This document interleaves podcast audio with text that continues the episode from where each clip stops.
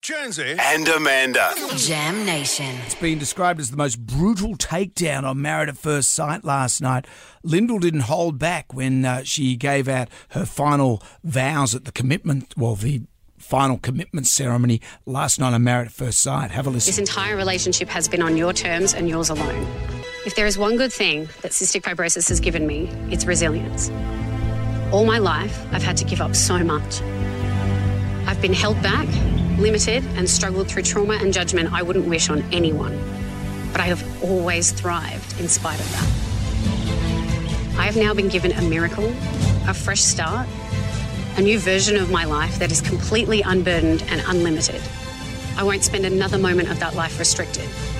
Not by my condition, not by my body, not by fear, and certainly not by you. So, to put it plainly, stay in your lane and I'll stay in mine. I want to build a life I'm proud of, and that life does not include you. Boom. Goosebumps. So powerful. Lyndall said that, and then when Cam came back to say his little bit, Um, before you start, Yeah. just on that,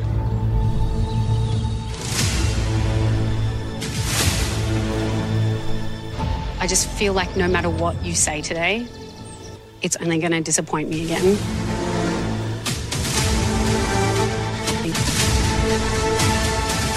I think I'm just done. Perfect. You can have them then. Hi, you get me in a car. I'm out of here. That's mm. that's me done. And then that was it. And Cameron threw his little speech on the ground. She joins us right now. Lyndall from Married at First Sight. Hello. Hi, guys. Good morning. Good morning. How have you felt watching this unfold on television in front of us all last night? Oh, I mean, relieved. Like, I guess this all happened to me so long ago, and I don't know, finally seeing it kind of come to fruition, and then, like, now I feel like I can move forward. Mm. so, good, relieved. But you know, the thing about this, when I first saw you guys on the show, I thought, oh, what a sweet couple. But then I always, in the back of my mind, I thought, you're in Perth, he's in Darwin, uh, but he doesn't just live in Darwin, he works off site in Darwin. So he was expecting you to go to Darwin, live with his mates while he disappears for months at a time. Mm, yeah. I mean, the funny thing about that is that actually on our wedding day, he told me that he wanted to do a tour of the WA coast. Um, next year was the timing, um, and well, this year now. Um, and I guess that was like kind of always the plan. And so when this remote work came up, I was like, what? You know? So I don't know. I don't really know. I don't know. I mean, I guess there's a lot of couples that are from different states, um, and that's that's part of something you have to like manage together. But yeah, Did you great. feel that the experts had put you together as a good couple? Did you feel that, yes, I can see why they put us together, or were you put together so you'd have some conflict? Um, well, that's hard because I think that first, like that, especially that first month, like we were amazing. You know, like we got along like a house on fire. We always had so much fun. Um, so it's like I can see exactly why they put us together, but I think it really required Cam to kind of step up um, and prove that he wanted a relationship because he said that he did and he said that he was ready. So, yeah, I don't hmm. know. I don't blame the experts for mm-hmm. you Sure. know, what Cam did. But also, that was his first relationship as mm. well. And he's a pretty isolated sort of guy. Yeah, yeah. And I that- think that. Sorry. No, but that would be difficult. That would be difficult. All of a sudden, he's got you, and he's like, uh, like maybe he just panicked.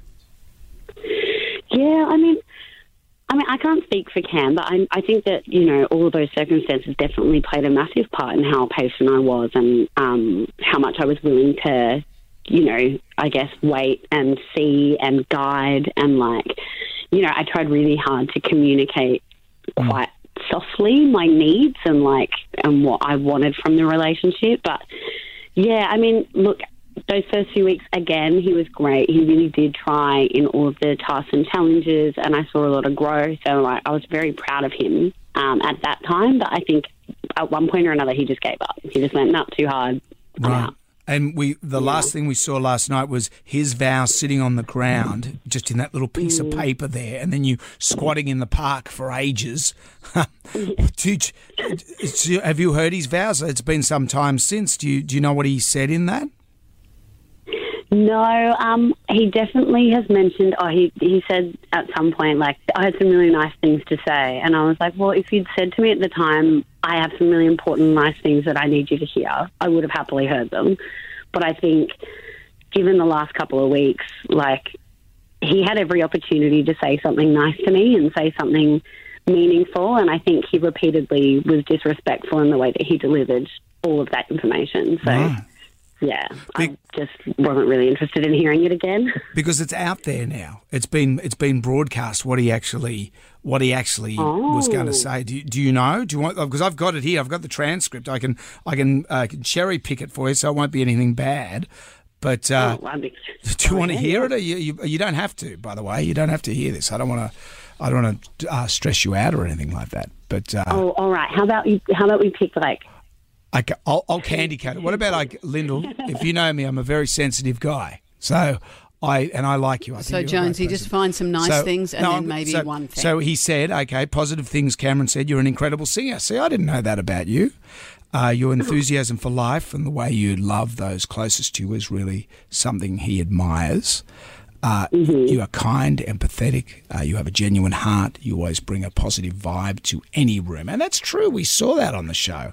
Uh, he, he does. really write these. This one, no, this is him. This is I, I am sort of candy coating a little bit. Uh, then he says, but amongst the good times, I've also had my concerns about the future. Most obvious, we live in different states. We live completely different lifestyles, and being together will mean one of us will have to change our lives completely. Another concern is how we handle our conflict Okay. You and I can't sit down and talk through tough times, but you've never asked the question because you were too scared of the answer. I don't know. What does that mean? Oh God. I mean, my experience of conflict was continuously me trying to bring up issues and talk through them with Yeah. him.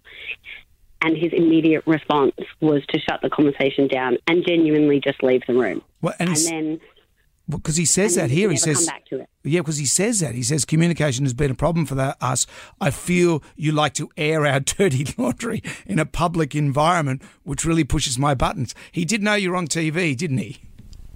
Yeah, exactly. We're getting. I mean, the whole country was going to see our problems eventually. I guess.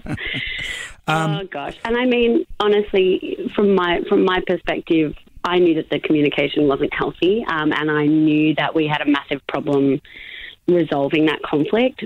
But I needed someone who was willing to sit with me and weather the storm in those hard conversations, not just walk out and then never readdress them. And that was a big decider in what I, you know, in not hearing his vows was I felt like I'd continuously tried to have these hard conversations and say when I was hurting or say what I needed or what I think was wrong. And I think his choice was always to just leave. Mm. And, and I was like, well, you know what? For once, You I'm going to say exactly how I feel and tell him exactly how hurt I was, and he's going to have to listen to every single word. And for the first time, I'm going to just stand up and say, and you know, you actually don't get to have a say this time because you left me there so many times repeatedly. So, I think a lot of men are like Yeah. that, Lyndall. I think a lot of men run away from having the hard discussions. But as as we're saying, he there he is on a TV show where this is part of the thing is where you have to discuss this stuff. He knew that when he signed on. yeah, it's you know, and and also, didn't he like air our dirty laundry twice at dinner parties in front of everyone? Exactly. Because I don't remember ever doing that to him. No. Um, and and look, you know, you've come out looking great in this. You have come out looking fantastic, and and you've won a fan in me. And I Are you think glad you said yes to the show, Lyndall? yes, Yeah, I am, and I mean, even even though I didn't get the fairy tale romance, mm. or well, even any romance I was asking for, I think Yep. Ultimately I had such an incredible experience, um, once in a lifetime, and I made the most amazing friends out of it as well. So it was absolutely worth it. and I, f- according to our sources as well, he was planning on walking off. So you beat him to the punch. So way to go, you. Oh my god! I mean, yeah. so I guess he can be as grumpy as he Yeah. likes about what I was going to do. he can be Sure. grumpy. And so, and you and, and you're still, well, you're still not here to beep spiders, are you, Lyndall? You're going to go and do Definitely great not here things. to beat spiders. Excellent. Well, Lyndall, it's great to talk to you. It was great to meet you. The reunion dinner party kicks off this Sunday night at 7 on 9 and 9 now. Are you going to that? Are you going to be there? I will definitely be there. Be there with bells on. Okay, we'll get our dramatic stings out and we'll be ready. there it is. Get that orchestra to follow you around again. There goes Lyndall. Lyndall, thank you. Thank you, Lyndall. Not a problem. Thank you so much for having me. All the Thank best. you.